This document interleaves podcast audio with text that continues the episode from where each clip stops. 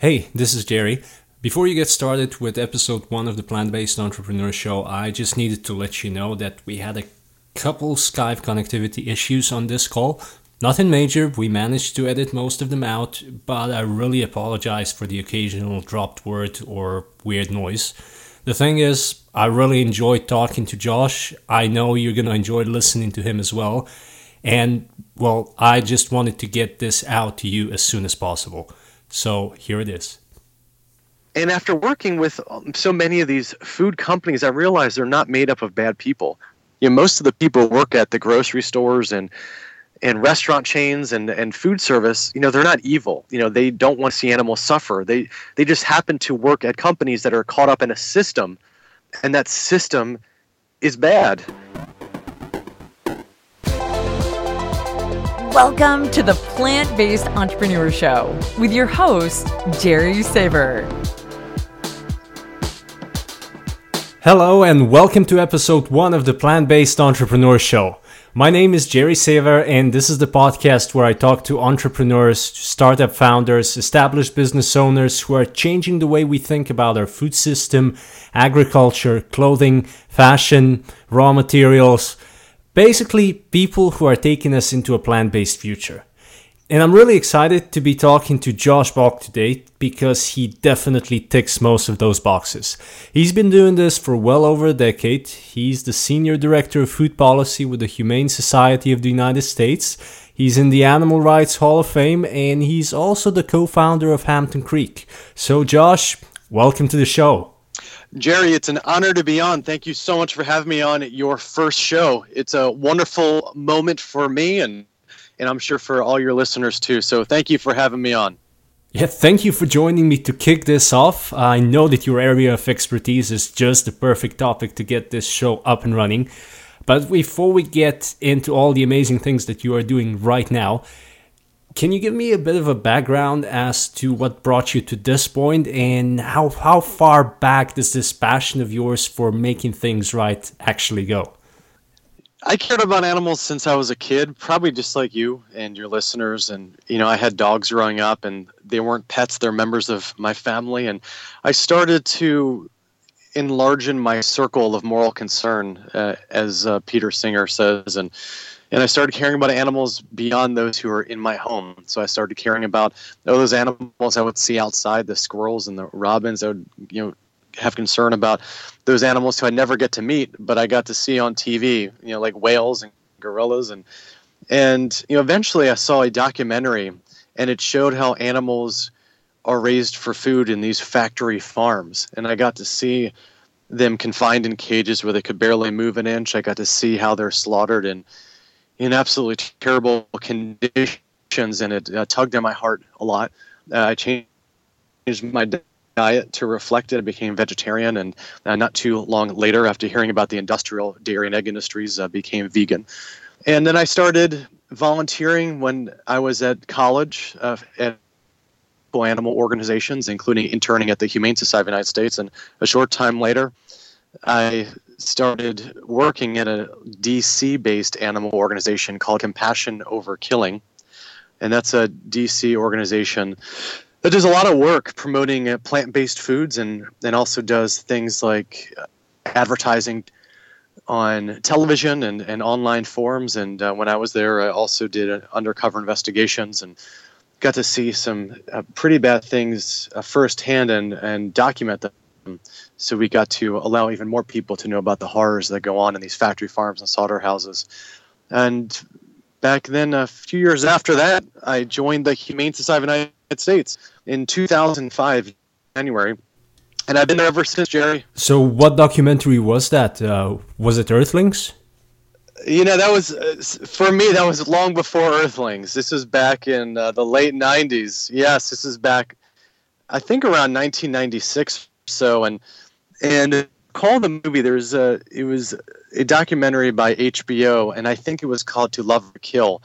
And it showed how we love some animals and we ignore the plight of others and it really made me think and it was in this documentary i saw a lot of things i've never seen before and and uh, you know it was almost the same day that my you know friends i rented this film, and it's I think kind of like a pseudo documentary because I've read later that not everything was real in some of the footage, but the animal footage certainly was, and it showed these animals being killed in in uh, slaughterhouses. I think it was, if I recall, it was called uh, something about you know real life death or something like that. It really you know, disgusting film. Actually, now I, that I remember, it's called Faces of Death. And you know the combination of the, those two documentaries really put me on the, the the spot in terms of reflecting my own actions, whether they align with, with my, my values, and and it made me think beyond I've ever thought before when it came to animals. Yeah, was was that aligned with the way you were brought up? Because you know your your background, your childhood story, it kind of reads like the all American poster boy playing baseball in high school and college, raised in Pennsylvania. So, um, were, were your parents vegetarian or were they at least happy and okay with you moving into that direction? Well, I appreciate you, you saying that I'm an all American poster. That's very nice of you. And, uh, and maybe I should hire you as an agent one day because it makes me relate that. Thank you. Well, that, that's too kind. That's too kind. What I would, would say is that I did play the American pass of baseball a lot, and I was fairly good at it. And and I had the chance to play uh, throughout high school at a pretty high level, and I had aspirations of becoming professional baseball player, uh, which ended when I was when I hurt my shoulder. Uh, during that time, though, playing baseball, you know, I did have a, a greater understanding about causes out there in the world that that I just think were, just were wrong, and you know whether it came to issues on, on civil rights or, um, or, or issues regarding racism. Yeah, these are issues that my dad taught me a whole lot about growing up because he fought in the civil rights movement. He taught in high school uh, about Martin Luther King and Gandhi and, and issues regarding uh, the Vietnam War and other issues, you know, the past you know, century that became you know issues that I think when we reflect back, we realize that we can make a lot of changes. That we would have made a lot of changes uh, if we were uh, stronger, you know, perhaps morally, and that led me into examining other issues that perhaps my dad didn't talk to me as much about, and that had to do with animals. And I just felt this sense of injustice what was happening to them. You know, I just feel bad for anyone who's bullied. I don't care whether this person is bullied because you know she's a woman or because he has a different religion or because she has a different sexual preference or this animal happens to be an animal bullying to me was just wrong and it wasn't to the point where i should pick and choose which bullying is okay or not it came to the point of thinking if all bullying is wrong, if being cruel to anyone is wrong, especially to the innocent, how can I ever ignore what's going on to billions of animals who are completely innocent and some of the most horrific things we could ever imagine are happening to them on a daily basis? And I think the fact that you know they're so innocent, they can't speak out for themselves, and we have almost cl- full clearance to do whatever we want to them that brought me to that issue, uh, perhaps beyond others. And and I'm, I'm, proud that that I've had a chance to to join the animal movement uh, and do you know, what I can, along with so many people across the United States, around the world, to improve the lives of animals. And you know, I certainly want to you know thank my dad growing up sense of justice into my head regarding standing up when things don't seem right, and, and I hope I've done that. Beautiful. Yeah, yeah. I I see a lot better now where you're coming from and why you have this drive to make things right. And it, it also makes it a lot clearer to understand why you chose the job that you chose, why you started working with the Humane Society of the United States and Compassion Over Killing before that. Because if I understand correctly, you were volunteering there first, right? And then that turned into a full time job? Well, you know, I mean, it's what happened is walking down the street and I saw a building that said Humane Society of the United States, and I was with my friends, and I'm sure, you know, I was wearing sneakers and ripped jeans and an old T-shirt I probably didn't wash, and uh, and I saw the building with that label, and I said, "Hey, friends, you know, I'll, I'll catch up to you, you know, to my buddies." And I walked in the building, and not really knowing what the Humane Society of the United States was, I just thought, hey, I'm sure they help animals. I thought I might as well go in here and see what I can do to help. And I got in there, and pretty much everyone was wearing suits and ties and looked really nice. And I walked in thinking, what the heck happened? Did I enter the Twilight Zone? Who are these people? How are they helping animals? And what I soon found out is that that building I went into, and for me, and I don't think this would happen in this day and age, I, right on the spot as, as soon as I walked in, no background check, nothing. And uh, shortly after the interview, they said, "Okay, great. You just want to start now?" And and I did, and I just, just became a, a, an ardent uh, volunteer that became an internship at the Humane Society of the United States all throughout uh, George Washington University and a half of my college education. And so I'd go there almost every single weekday to, to help out and, and do some things I thought were kind of cool. Go to, to Washington, D.C. on Capitol Hill and drop off literature to the Congress people and senators. I do phone banking to urge people to contact your legislatures to help pass bills that are good for animals and kill bills that are bad for animals and various other activities. So I was fired up then. I was really honored to to work at the Humane Society. And, and shortly after college, I didn't go directly to the Humane Society of the United States in terms of my employment. I instead went to an organization called Compassion Over Killing, which was uh, at the time, you know, a real grassroots organization. I was the third employee ever hired, very small, but but we uh, we had some really interesting, innovative ideas to spread the word on farm animals and to tackle the issues that I think uh, are most pressing within animal agriculture. So I was there for about three years before going to the Humane Society of the United States. Yeah, and during your time with Compassion Over Killing, you were actually working undercover in uh, slaughterhouses. So was that your choice, or was that just what the organization was doing at the time? Yeah, for some part of it, for some part of it, it yeah, for for some part of it, Jerry, I worked uh, at a chicken slaughterhouse in, in Maryland, and I worked there for roughly a month. Uh, video what was going on with a hidden camera, and I also you know got some footage of of catching, which is when workers go to a warehouse where the chickens were being raised in, in meat production and and grabbing them and tossing them in to carrying cases that were then and brought to slaughter. So I got footage on, on both accounts, and you had a chance to get some good attention um, for what was going on with these animals. You know, it was not fun, and there are people who do far more investigations than I did. I mean, there are people who have done investigations for more than a decade, and and I certainly uh, didn't haven't done as they have. But you know, sir, with that uh, experience uh, at that slaughterhouse, you know, aside from you know being proud that our organization brought to the surface these issues, it it allowed me to fully grasp what we are trying to tackle because it's no longer in a book, no longer listen to a podcast or listen to the radio or seeing a video. This is actually happening right in front of my face, and that all of that stuff that was going on is happening when I leave as well, and it's going on to this day. And so that, if anything, uh, has provided me with great motivation work as hard as it can for the animals. Yeah, I um, I really I can't imagine how that must have been like. But um, I heard your chicken story, and um, I I don't know if you want to share that again or not. It's um, it's pretty intense.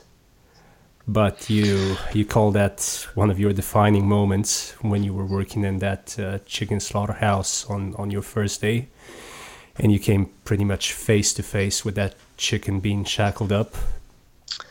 You're right, Jerry. When when I started working at the slaughterhouse, you know, go through the initial interview process, which is extremely quick.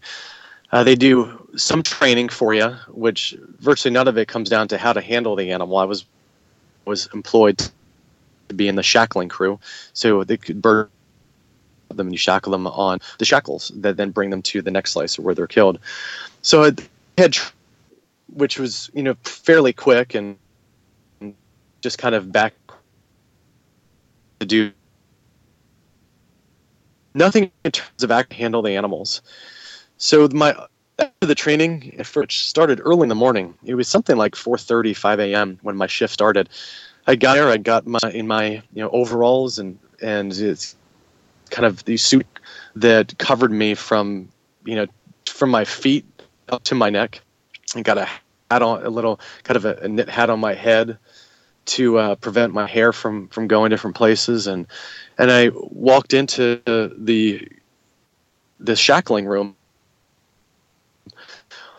and it just you know looked very intense. And you get hit with a horrible smell. It's dark because when birds are shackled in the meat industry it, it happens in near darkness. There's a little bit of red light. And that is an attempt to calm the birds. Birds are a bit calmer in the dark rather than light.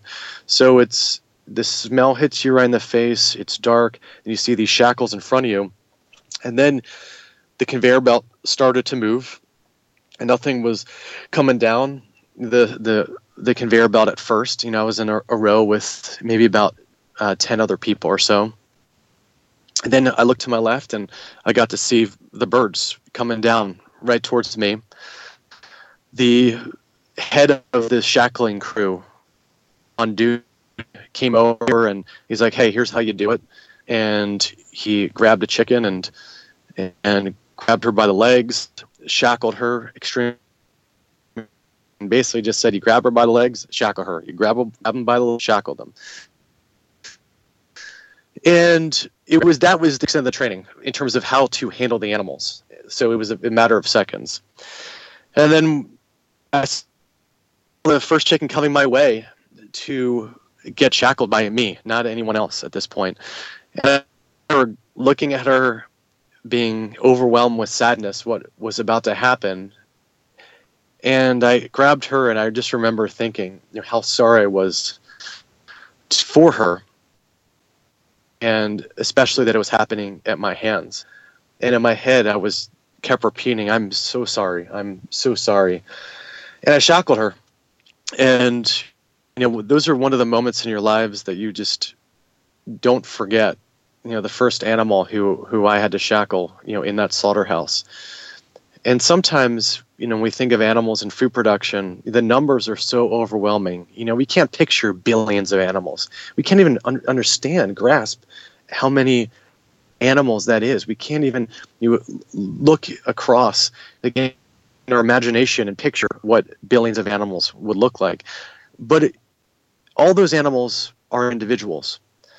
And I'll never forget the first individual who I actually grabbed in, in a slaughterhouse, how scared she was, how you know she fought for her life. She hit me with her wings. She pecked at me with her beak, and just because of our own dietary choices, this animal had to go through that that torture, and it certainly crushed my heart. I still think about that moment uh, to this day, and it's been you know more than since that happened, and I hope that I represented her well when the investigation ended, and uh, and I got to share the story about what it was like uh, for those poor chickens. I think you did, and I think you still are, and um, I thank you for sharing this experience. I I know it's a tough one, and I know it's hard to revisit stuff like that, but I think it's it's one of the things that defines you and it's it defines your work from from then on. And i think you are using it to make as much good as possible. But i have another question related to your undercover work with um, compassion over killing because and this might be just you know my my own personal impression but i think that most of the people doing undercover work in uh, slaughterhouses and um, animal liberation stuff and things like that, they usually take a much more hardcore abolitionist approach to, to veganism. And on the other hand, Compassion Over Killing and the Humane Society of the United States, they favor a lot more pragmatic approach to things to the point where the abolitionist vegans would probably call it fraternizing with the enemy. So, what, what's your opinion about this? You're right, Jerry. At the Humane Society of the United States, we care nothing more than being effective to help animals. You know, I think for many of us, when we first got started, I know for me for sure, and, I'm sure others as well, you know, personal purity was important. You know, what made us feel better? What made us feel good about who we are as people? And I think sometimes doesn't exactly align with what's most effective to actually help the animals because after all this is about the animals not about us for me i care more about being effective than anything and that's being effective at reducing the suffering of animals and ensuring that they have a better life so we, what we do at the humane society of the united states is choices on the type of campaigns we wage with that in mind and that's why we focused over the past you know 10 years on eliminating the worst confinement systems in the United States for farm animals. Talking about veal crates, where these poor calves, shortly after birth from the dairy industry, are confined to a point they can't even turn around. Gestation crates, where mother pigs are put inside a cage so small they can't turn around, and they're in there for their entire life, which could be up to four years. We're talking about battery cages where egg-laying hens are confined to a point they can't even spend extend their limbs. They're in there for about a year and a half to two years and given less than an iPad to live on for their entire life. So these are systems that that in totality hundreds of millions of animals a year. They are as cruel and inhumane as it comes. And most important perhaps in terms of the effectiveness of eliminating those prices is that they're so abusive that the public also agrees they should go. So we're finding cases regarding the treatment of animals that is so out of step with consumer sentiment that as long as we start a policy with everyday consumers, we can make big strides for animals. And what we've done is to work with the largest food corporations in the United States to enact policies to eliminate products that come from those practices. We've also worked in, in about 10 states in the country to ban all or some of those practices. And as we're talking, there's a measure in Massachusetts to not only ban this is from being done in the state, but also ban the sale of products that come from practices like veal crates, gestation crates, and battery cages. And so this is going to be the most extensive law for farm animals in world history uh, throughout Massachusetts and across the United States. So that's that's the reason why we we focus on those confinement systems. We've been effective at it, and we're going to keep going forward in a pragmatic way to help as many animals as we can. Yeah, and you know what? I really like that approach because just like you said, it's not just about personal purity it's not just about feeling good about yourself and your choices. It's about maximizing the amount of good that you can possibly do. And, well, harsh as it may sound, if you or the Humane Society of the United States, if, if you get a million people to cut down on their animal products, on their consumption of meat by 50%, in the end, that still makes a lot bigger difference to the animals than if someone just converts, let's say, 10,000 people into complete vegans. Uh, I think you made a lot of good points, and our focus at the Humane the United States regarding meat reduction has to go around with concepts like Meatless Monday or Vegan Before 6 p.m. Uh, or becoming flexible. These are all great steps that if we can get the majority to do from who others would be stuck in factory farms. A, a major effort in our meat reduction programs has to do with working with colleges, universities, kindergarten through 12th grade schools, hospitals, even prisons and military installations to add more plant based meals to their menu. What we found is that this food service community already agrees they should offer more plant based meals. They understand that because of the health implications that they're seeing across the country of, of increased meat consumption has occurred since, uh, World War II, but fortunately now it's, it's starting to decrease. Uh, they're seeing it because of the sustainability issues that come because of animal factory farming. And many of them care about animals. And over the past you know, numerous years, for five years, we've worked with more than a thousand institutions to decrease their meat offerings and offer more plant based foods. And so, this is a way to work in the food system to shift our nation's diet away from being as animal protein focused as it has in the past. So we've had a, a, wonderful list of accomplishments. You know, some of them including getting the Los Angeles School District to do a 100% meatless Monday every Monday. We worked with numerous other cities to do the same. We worked with the largest university in the United States, Arizona State University, to add a plant-based dining section in the dining hall in every single meal. Dining halls all throughout their campus are now um, now plant-based and and providing more options than ever before that don't involve uh, using animal proteins. So we have a, a list of thousands of, of, victories over the past uh, four or five years in working with these institutions, and more to come. These institutions are just more excited than ever before to have a more of a, a plant focus on their meal offerings. So, based on what you've already accomplished, where do you see the future of our food headed right now? According to the data uh, in the United States, at least, you know, more people than ever before are incorporating plant-based meals into their diet.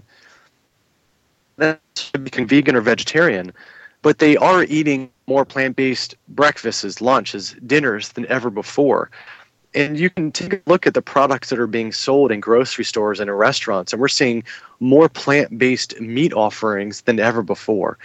Yeah, you, one can go to places you know, like Burger King or Taco Bell or Chipotle, or even places like Castle. You know, these are places in the United States at least aren't known for you know vegetarian offerings, but now have them. You know, years ago they certainly didn't you know, in the grocery side of things, you can go into the largest grocers in the United States, you know, Walmart and, and Costco, Safeway, and all the others, and find a whole variety of these plant based meats. So we're moving in a good direction. I think the trajectory is very clear in the United States that we are going to become more of a plant centric nation. We're headed that way. The food industry realizes it. There are more and more companies popping up that are offering these foods and I'm excited to see what happens over the next five and 15 years, just how far we can get as quickly as possible. And speaking of those companies, um, let's talk about Hampton Creek because you're the co-founder, and if I understand correctly, you've known Josh Tetrick for quite a long time, right? We grew up together uh, since uh, sophomore year, I would say. So we we always uh, got together in high school and trained together because we both wanted to be professional athletes. He wanted to be a professional football player. I wanted to be a professional baseball player, and so we we exercised together. We you know we trained hard. We, we watched uh, sports a whole lot. We read a lot of books on on athletics and and uh, looked up to people like Michael Jordan and and uh, the stars of of of an, NFL, which for those international listeners professional football league in the United States, and uh, as well as other sports. And so that was life, and, and we became uh, dear friends because of that, and uh, we we've uh, remained good friends ever since. Right, um, but how do you go from reading sports magazines to deciding that you want to completely disrupt the egg industry? Like, how does that even happen? I mean, I, I do recall Josh Tetrick uh, saying something about you coming up with the idea to to go into that direction. Is that right? Well, we certainly took from paths to get there, Jerry. I started right after uh, high school, starting in college to begin volunteering and interning at animal protection organizations, and and been uh, working with them ever since. And Josh, on the other hand, he went to go to places like Africa, uh, where he would help uh, street children who were homeless uh, get food and and and shelter and and get safer away from crime and violence. Uh, he'd also worked in Africa to help women uh, get education for the first time.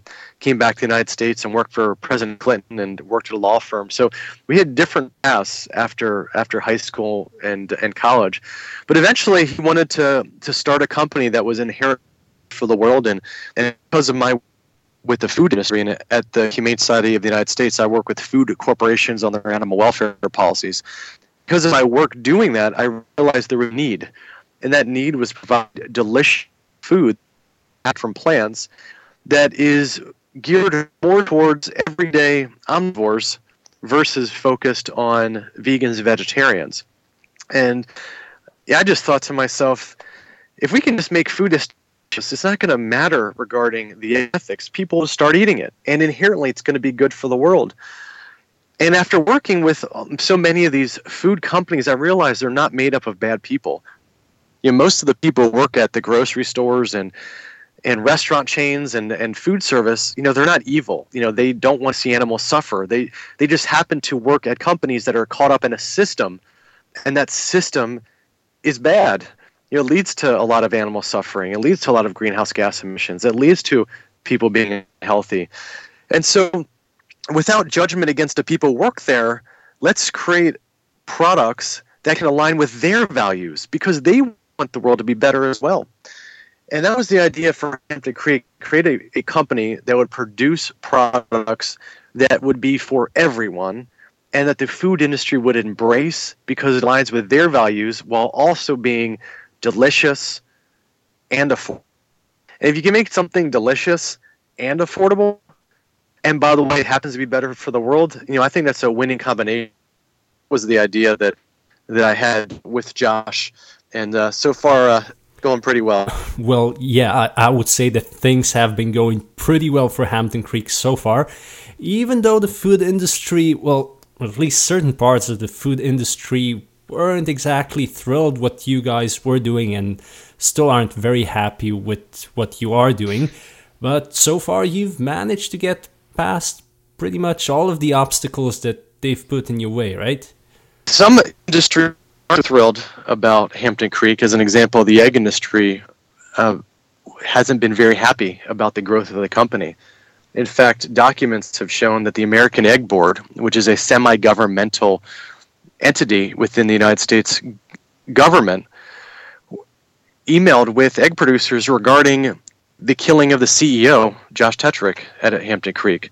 They've also tried to pay lobbyists to prevent Hampton Creek products from being sold on grocery stores. They paid bloggers to write bad things about the company. So there has certainly been an effort by some within the egg industry and overall food industry to try to take down Hampton Creek because of the disruption nature of the company. At the same time, most food companies who work with Hampton Creek are thrilled with it. In fact, the company, Hampton Creek, has products being sold at virtually every major grocer in the United States. You know, companies like Walmart and Costco and Safeway and Kroger, these are some of the largest grocers in the United States and the world, and they're wonderful partners with Hampton Creek. You know, Hampton Creek is partnered with Compass Group, the largest food service company on the planet, to provide products all across its 10,000 operations in the United States. We're talking about products like different flavors, mayonnaise, pan, cake, muffins, salads, cupcakes, and more. So there's been a lot of tremendous partners throughout the food industry, and I think a major reason is is that Hampton Creek allows these people who work at the companies to begin to align their values with how they're running their business. And so I think they're thrilled about themselves their companies are doing better for it, and see these relationships growing and growing over the years. Just going back to the handful of companies that aren't very happy with Hampton Creek. Right now, uh, we're talking, in, it's in the middle of August, and Hampton Creek is again in the headlines in what Josh Tetrick called the Great Mayo Buyout of 2014, and some others are calling just Mayo Gate. Well, to me, it seems like it's round two of something. Like if you can't actually block a company and prevent it from using a certain name for its product, then go and try to dig up as much dirt on it as possible. Would you agree? Yeah, yeah, yeah. It, yeah, it seems that way, Jerry. You know, there are a lot of people who are who are asking you know, some serious questions about you know, the oddity of that story. So, I mean, in short, listeners have heard Hampton Creek years ago, when it had about 25 people at the company, it had to do quality assurance for its products, and it doesn't have you know hundreds of people do this like one would have at Nestle or Kraft or Unilever. Uh, other major entities. Hampton Creek had to do it in, in, a different way just because it had just a few dozen people working at the company. So what it did is, is hire contractors across the country just to buy some products the shelves and to do tests them. So rather than than having a team of of a hundred or so people, you know, in house do quality assurance, had people across the country buy products, test and echo the tests. It is it's kind of laughable that, that some people think that's a big deal to, to go out and uh, purchase the products, but at the end, I mean, was been the history of, of Hampton Creek, and you know, the company uh, has been named as the fastest in the world by Inc. magazine, and it's just growing stronger every day. Right now, let's just track back a bit to your beginnings. Hampton Creek has quite a lot of big names supporting it. They, you got quite a lot of big investors who believe in you. How did you get those people on board? Was it um, just a matter of saying, hey, you know what, we want to make eggless mayo, or we want to go and change the world, or we want to go and disrupt the egg industry, or how did you get those people to believe in your vision and come on board financially to make it happen? Fortunately for us, most of the investors didn't have to be convinced at all. You know, the idea about creating a thriving company that also is good for the world is something they believe in. And it was their excitement that brought to them to a company like Hampton Creek that lived those values for so long, I think people looked at corporations as as uh, inherently being bad. However, I think capitalism and corporations can do good, and in fact, they can be inherently good if around the right business model. So, for the roughly 12 billionaires or so that are invested in Hampton Creek, they're invested in a company that they think is going to be successful, but it also makes them proud to support. Uh, so far, the company has grown. You know, at first, uh, it started out with one or two or three people after a couple weeks at a time after initial investment. But uh, every you know six months, every year or so, there is new investors that come in and, and grow the company faster and faster. At first, the company was based in uh, a small apartment in Los Angeles. It grew into kind of a large garage in San Francisco, and now it's in a, a big facility uh, in the Bay Area that will allow the company to grow. Uh, right at this point in time, there's about 150 people who work at the company, and and it's producing uh, more than 40 different types of products that are sold to thousands of grocers, and and uh, the only thing that is a that uh, is is holding back growth is just is just speed. And because we just want to go as fast as possible. And so we're just trying to do it as fast as possible. And uh, and fortunately, there's a because of the investment, because of the amount of revenue coming in from the sales, uh, speed is coming a lot easier now than before, and so the company is certainly hoping to grow uh, as fast as possible to solve the big problems that it's hoping so what what are some of those problems and what are some of the other 40 plus products that hampton creek has because you you have uh, just mayo and its different varieties and you have cookie dough but um, what what are some other products that Hampton Creek is working on? Well, Jerry, the, the, the big problems Hampton Creek is hoping to correct uh, have to do with external problems regarding greenhouse gas emissions, regarding uh, our diets focus on food that's that's more unhealthy, regarding the poor treatment of animals. And so, because of that great need, of course, the company, just like probably your listeners, want to go as fast as possible to resolve those those global problems. Uh, in terms of the new products Hampton Creek has, it, it started out uh, selling mayo, and, and, now it has you know, numerous products, uh, including many different flavors of mayo, numerous flavors of salad dressing, many different types of cakes and cupcakes and pancakes uh, and cookies and cookie dough. So the list goes on and on, different flavors of each of those segments, and uh, the product list is going to continue to grow. Uh, and and fortunately, not only the product's going to grow, the products that already exist are going to get into more markets as each day and week and month goes by. So things are looking uh, very good. Of course, you never know what's going to happen in the future, but uh, at this point, I think uh, folks are cautiously optimistic that we're on a good path to make a positive impact on the world. Well, I think you're making a positive impact on the world already, you know. But how about your own personal course? Like in the next five years, do you see yourself working more with Hampton Creek as it grows, um, staying with the Humane Society, or is this just the right balance for you, what you have right now? Right. I've been at the Humane Society of the United States now for 11 years, and I'm thrilled to be here. I can't imagine uh, kinder, uh, more effective, hardworking coworkers, and I can't imagine doing anything else.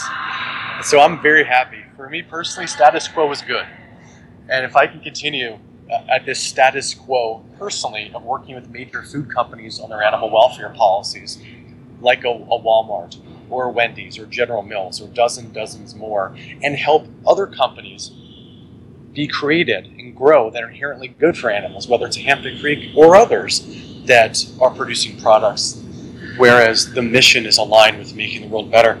You know, that would make me a, a happy person, and uh, I think my life would be pretty fulfilled. Good. So, final question. If what we are seeing right now is just the beginning, how will our world look in 20 years? In 20 years, we are going to see a dramatic change when it comes to our planet's dietary eating habits more focused on plants. Obviously, different countries in the world, different regions of the world have their own diets and, and history when it comes to eating. At the same time, we can't grow our global population the way it is without changing how we're eating. There's simply not enough land for all the animals uh, who would be needed to if we continue the way we're eating. There's not enough land to grow all the crops to feed those animals either. And because of the greenhouse gas emissions that come from raising animals in you know, industrial ways and the way that uh, most of these animals are, uh, the planet's going to warm to a point that's going to harm human population, let alone animal population, to a point that we might not recover. And so there's going to be a great need to change how we eat. And I can't imagine a, a more effective way of doing it than shifting to plant proteins, as well as doing techniques such as cellular agriculture, where cells are produced in a growth promoting media and duplicate and turn into flesh. The flesh turns into muscle. The muscle turns into meat. And so I can see, you know, in 20 years, Jerry, the people eating a lot more plant-based proteins and meat, but the meat didn't come from animals who are raised for food, more from cellular agriculture operations. So uh, I think the future is hopeful. We got to work hard to get to that promised land of making the world a lot kinder, more humane place but I think we have set the groundwork to get there in a way that we should be optimistic as long as we keep working hard. Beautiful. Hey, thanks so much, Josh. Now, if people want to know more about you and all the amazing things that you are doing, where can they find you?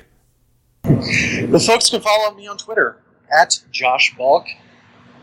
And you can go to our website at the Humane Society of the United States, humanesociety.org. And I got to tell you, Jerry, it was a pleasure being on your inaugural show. I hope I'm on your anniversary show as well. And keep up the great work that you're doing. I'm looking forward to being continuing. Well, Josh, this has been great. Thank you so much for your time. Thank you for the work that you are doing with the Humane Society and what you're doing with Hampton Creek. And I really hope that some of your products make it over to New Zealand soon. Otherwise, I might seriously consider moving somewhere else to get to them. Um, but we'll yeah, soon, Josh, thank you so much for joining me, and um, Thanks, have an amazing day. You too. Okay, so that was Josh Balk, and that was episode one of the Plant Based Entrepreneur Show. What do you think? I hope you enjoyed listening to it just as much as I enjoyed talking to Josh. Now, unless you are tuning in for the sneak preview, you can go to www.theplantbasedentrepreneur.com to subscribe so you never miss an episode. And if you have any comments or suggestions about the podcast, or if you know a plant based entrepreneur who absolutely should be featured on the show, you can email me directly on jerry at theplantbasedentrepreneur.com. So until next week, stay amazing and remember the future is plant based.